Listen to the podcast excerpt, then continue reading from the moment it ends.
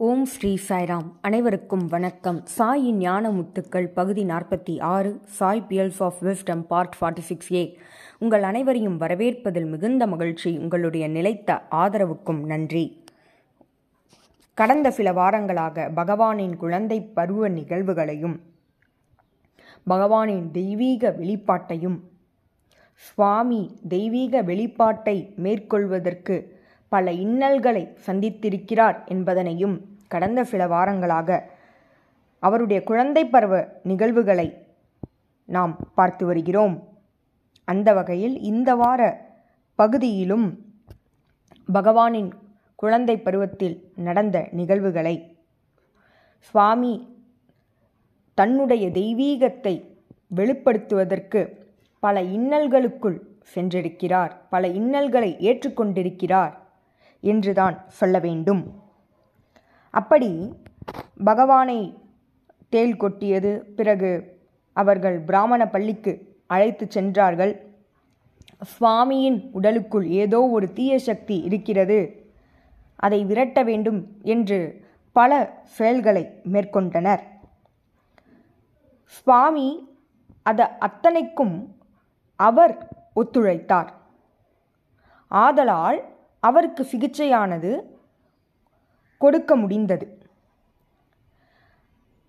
ஆனால் அதுவும் அவருடைய விருப்பப்படியே. அவர் அதனை ஏற்றுக்கொள்ள வேண்டும் அனுபவிக்க வேண்டும் என்பது அவருடைய சங்கல்பம். ஆனால் எப்பொழுது சுவாமி ஏற்றுக்கொள்ளக்கூடாது என்ற முடிவினை எடுத்தாரோ அப்பொழுது இந்த பிரபஞ்சமே அதனை ஏற்காது என்பதுதான் உண்மை. அடுத்ததாக பகவானின் சிகிச்சைக்காக சித்கானந்த மகராஜ் என்பவரிடம் அழைத்துச் செல்ல முடிவு செய்தனர். அனைவரும் மாட்டு வண்டியில் ஏறி புறப்பட்டனர். இந்த சித்கானந்த மகாராஜ் என்பவர் கொத்தச்சேருவில் வசிக்கிறார். அனைவரும் சென்று கொண்டிருக்கும் பொழுது புக்கப்பட்ன கால்வாயை கடந்த பிறகு அல்லது கடக்கும் பொழுது அதனை கடக்கவே முடியவில்லை. ஏனெனில் இந்த மாட்டு வண்டியில் இருக்கக்கூடிய மாடுகளால் நகர இயலவில்லை. ஒரு அடி கூட நகர முடியவில்லை. இதனை ஓட்டிக்கொண்டு வந்தவர் சந்திரமௌலி ஆவார். அவரால் அதற்கு பின் அதாவது அந்த புக்கப்பட்டின கால்வாய்க்கு பின் இருக்கக்கூடிய எதனையுமே பார்க்க முடியவில்லை. மேலும் இரண்டு பக்கம் இருக்கக்கூடிய மலைகள் அவர் மீது வீழ்வது போல் இருந்தது. உடனடியாக அவர் அந்த மாட்டு வண்டியை திருப்பினார். அப்பொழுதுதான் மாடுகளும் நகரத் தொடங்கின. ஆகவே சுவாமி இதற்கு அனுமதிக்கவில்லை என்பதுதான் பொருள். சித்கானந்த மகராஜ் பிறகு கூறியது என்னவெனில் அவர் தெய்வ அம்சம். இறைவனே அவர் அவரை எங்கும் அழைத்துச் செல்ல வேண்டாம். அவரை தனியாக விட்டுவிடுங்கள் என்று அவர் கூறியிருக்கிறார்.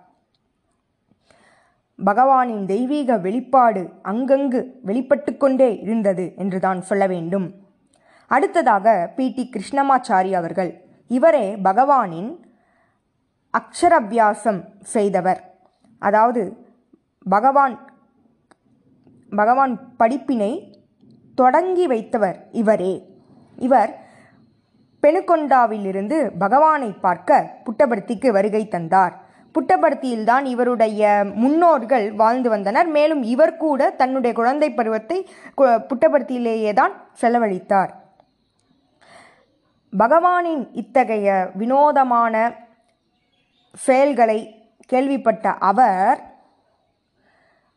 வினோதமாக மற்றவர்களுக்கு தெரிந்திருக்கிறது.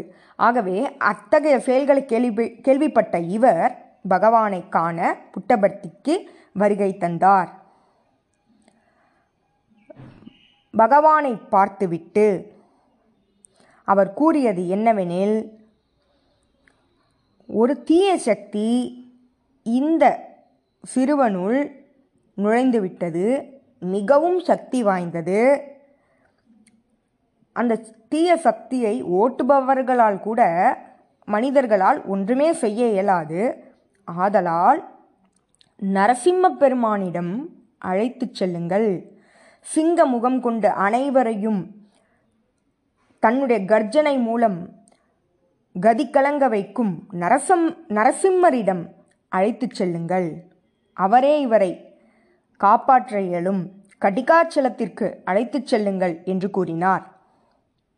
அங்கு ஒரு பெரிய நரசிம்ம சுவாமி கோயில் இருக்கிறது. அங்கு இதுபோல் நூறு பேருக்கு குணமாகி இருக்கிறது. ராஜுவிற்கும் குணமாகிவிடும் என்பதை இவர் கூறியது. வெங்கம்மா ராஜுவிற்கோ மிகுந்த நம்பிக்கை ஏற்பட்டது. நரசிம்ம நரசிம்ம கோயிலுக்கு அழைத்துச் செல்ல பி. டி. கிருஷ்ணமாச்சாரி கூறியதைப் போல அழைத்து செல்ல முடிவு செய்தனர். மேலும் கிருஷ்ணமாச்சாரிய அவர்கள் கூறியதை கீழ்ப்படியும் வண்ணம் அவரிடம் எவ்வாறு செல்லலாம் அவ்விடத்திற்கு? என்ற விலாசத்தை கேட்க அவர் அதனை கூறத் தொடங்கினார். உடனே பகவான் கடிக்காச்சல கோயிலுக்கா என்னை அழைத்துச் செல்லப் போகிறீர்கள்? என்னிடமே என்னை அழைத்துச் செல்லப் போகிறீர்களா? என்னிடம் என்னையே அழைத்துச் செல்லப் போகிறீர்களா? என்ற உறுதியான திடமான வார்த்தைகள் பகவானின் பகவானிடமிருந்து வெளிப்பட்டது. உடனடியாக அனைவரும் திகைத்து போனர். இத்தகைய பதிலினை கேட்டு பகவானின் இத்தகைய செயல்களால் ஈஸ்வரம்மா அவர்கள் மிகுந்த கவலை கொண்டார். தன்னுடைய குழந்தைக்குள் ஏதோ ஒரு தெய்வீக ஸ்வபாவம் இருக்கிறது என்பதனை அறிந்தாலும் கூட ஈஸ்வரம்மா அவர்களுக்கு கவலையானது மிகுந்தது. மேலும் கிருஷ்ணம்மாச்சாரி அவர்களிடம் பகவான் கொடுத்த பதிலினை கேட்ட பெத்த வெங்கப்பா ராஜு அவர்கள் என்ன செய்தார் என்றால் கையில் ஒரு குச்சியினை எடுத்துக்கொண்டார். பகவானை காண பி. டி. கிருஷ்ணமாச்சாரி அவர்கள் நரசிம்மரிடம் அழைத்துச் செல்லச் சொன்னார் பகவான் தானே நரசிம்மர் என்பதனை அங்கு கூறினார் இதை அறிந்த மக்கள் ராஜுவை காண வந்துவிட்டனர். பகவான் வெளியில் இருக்கிறார். வெங்கப்பா ராஜு அவர்கள் தன்னுடைய கையில் குச்சியினை எடுத்துக்கொண்டு வெளியில் சென்றார். பகவானை பிடித்து இழுத்தார். நிறுத்து உன் நாடகத்தை. நீ என்ன பேயா? நீ என்ன பைத்தியமா? நீ என கடவுளா? நரசிம்ம சுவாமியா? நாராயணரா? யார் நீ? என்று கேட்டார். சத்தியத்தை அறிந்து கொள்ளும் தருணம் அனைவருக்கும் வந்தது. வெங்கப்பா ராஜு அவர்கள் விளக்கத்தை கேட்டார். வெளிப்பாடு அங்கே நிகழ்ந்தது. பகவான் அங்கு தன்னுடைய தெய்வீகத்தை வெளிப்படுத்தினார். திடமான குரலில் நானே சாய்பாபா என்று கூறினார். கூறியவுடன் அவருடைய கைகளிலிருந்து குச்சிகள் கீழே விழுந்தன. கோபத்தினால் வெங்கப்பராஜு கூறியது நீ சாய்பாபாவாக இருக்கலாம் ஹாய் பாபாவாக இருக்கலாம். அதுவெல்லாம் எனக்கு கவலை இல்லை. என்னுடைய குழந்தையை விட்டு நீ நீங்கு. இந்த இடத்தை விட்டு நீங்கு என்று அவர் அறியாமையில் கத்தினார். அவர் பகவானுக்குள் ஏதோ ஒரு தீய சக்தி இருக்கிறது அதை விரட்டும் அந்த பாசத்தால் கட்டுண்டு இருந்தார். ஆகவே அவர் அவ்வாறு கூறினார் என்னுடைய மகனின் உடலை விட்டு நீங்கு என்று அவர் உரத்த குரலில் கூறினார். ஆனால் பகவான் இல்லை நான் சாய்பாபா ஆபஸ்தம்ப சூத்திரத்தை சார்ந்தவன் நான் பாரத்வாஜ கோத்திரத்தில் பிறந்தவன் நான் வெங்காவ தூதரின் பிரார்த்தனைக்கும் பலரின் பிரார்த்தனைக்கும் செவிசாய்த்து உங்களுடைய கஷ்டங்கள் அனைத்தையும் நீக்க நான் அவதரித்திருக்கிறேன். குருவாரத்தில் வியாழக்கிழமை ஒவ்வொரு நாளும் வீடுகளை சுத்தம் செய்து என்னை வழிபடுங்கள். உங்களுடைய மனதினையும் உங்களுடைய வீட்டினையும் தூய்மையாக வைங்கள். நான் உங்களை பாதுகாப்பேன் என்ற உறுதியை பகவான் என்று கூறினார். தெய்வீக வெளிப்பாடானது அங்கு நிகழ்ந்தது. பகவானுடைய இந்த தெய்வீக வெளிப்பாட்டை சிலர் புரிந்து கொண்டனர். சிலரால் புரிந்து கொள்ள முடியவில்லை. பெனுகொண்டாவில் இதை பற்றி அறிந்து கொண்ட கோபாலராவ் என்பவர். அவரே கர்ணம் என்கின்ற கிராமத்தின் உள்ள தலைவர் அவருடைய மகன். அவர் என்ன செய்தார் என்றால் இந்த கோபாலராவ் கேஷ கேசவையா என்பவரை பற்றி வெங்கப்ப ராஜுவிடம் கூறினார். அவர் பெனுகொண்டாவில் இருக்கக்கூடிய ஒரு அரசு அலுவலர் சப் ரெஜிஸ்ட்ராராக அவர் பணிபுரிந்து கொண்டிருக்கிறார். அவர் ஷீரடி பகவானின் பக்தர். அவர் என்ன கூறினார் என்றால் அதாவது கோபாலராவ் கேசவையா அவர்களிடம் ராஜுவினை அழைத்து சென்று சாய்பாபா நான் என்று கூறும் இதற்கான விளக்கத்தை கேசவையாவிடம் கேட்போம். இவரை அங்கு சிகிச்சைக்கு அழைத்துச் செல்வோம் என்று கோபாலராவ் அவர்கள் அறிவுரை வழங்கினார். அதனையும் கேட்டு பகவானின் பெற்றோர்கள் பெனுகொண்டாவிற்கு பகவானை அழைத்துச் சென்றனர். கேசவையா அவர்கள் அனைவருக்கும் உதி வழங்குவார் பகவானுக்கும் உதி வழங்கினார். உடனே பகவான் உன்னால் என்னை அறிந்து கொள்ள முடியவில்லை என்னை இத்தனை வருடம் வணங்கினாயே நான் இப்பொழுது உன்முன் இருக்கிறேன் இந்தா உன்னுடைய உதி என்று அவருடைய முகத்திலேயே அதனை வீசியடிந்தார் கேசவையா அவர்கள் திகைத்து போனார். பகவானின் இந்த உறுதியான வெளிப்பாட்டினை கண்டு அவர் திகைத்து போனார். ஆனால் அவர் கூறியது ராஜு மாயையால் கட்டுண்டிருக்கிறார். ஆகவே புட்டபர்த்திக்கு அழைத்துச் செல்லுங்கள் என்று அவர் கூறிவிட்டார்.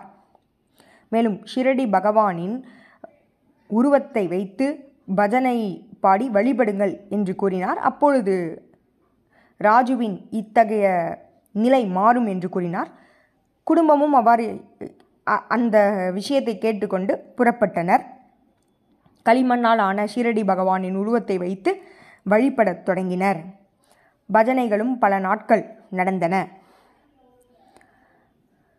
மேலும் சுவாமி சுவா- சுவாமியின் இத்தகைய இந்த வெளிப்பாடும் இந்த நிலை சற்று அமைதியடைந்தது. பஜனைகளை பாடும் பொழுது மேலும் சுவாமி ஈஸ்வரம்மா அவர்களையும் சுப்பம்மா அவர்களையும் தனக்கு உணவு வழங்க அனுமதித்தார்.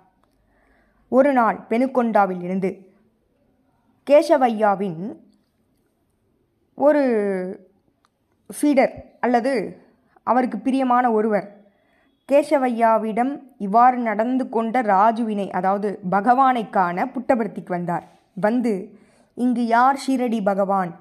இங்கு யார் எ- ஷீரடி பகவான்? என்று ஈஸ்வரம்மா அவர்களுடைய வீட்டிற்கு முன் நின்று உறக்க கத்த சுவாமி ஈஸ்வரம்மா அவர்கள் வருவதற்கு முன் சுவாமி அதற்கு முன் நான் தான் சாய்பாபா நான் தான் ஷிரடி என்று பகவான் அங்கிருந்து உரத்த குரலில் பதிலினை கூற அதற்கு என்ன ஆதாரம் என்று இவர் கேட்க உடனே பூக்களை எடுத்து வாருங்கள் என்று சுவாமி கூறினார். ஈஸ்வரம்மா அவர்களும் பூக்களை எடுத்து வந்தார். உடனே சுவாமி அந்த பூக்களை வீசினார். சாய்பாபா நான் நானே சாய்பாபா என்று அந்த தரையில் எழுத்து பூக்கள் எழுத்துக்களாக மாறின. இவ்வாறு பகவானின் அவதாரம் அவதாரத்தின் வெளிப்பாடானது வெவ்வேறு வகையில் நிகழ்ந்த வண்ணம் இருந்தது. சுவாமியின் மகத்துவத்தை சுவாமியின் இத்தகைய தெய்வீக வெளிப்பாட்டினை நினைத்து நாம் அவரை வணங்குவோம். சுவாமி கூறுவது போல நம்முடைய எண்ணத்தையும் வீட்டையும் தூய்மையாக வைத்து சுவாமியினை வழிபடுவோம். இதுபோல பல நிகழ்வுகளோடு அடுத்த வாரம் சந்திக்கிறேன். ஜெய் சாய்ராம்.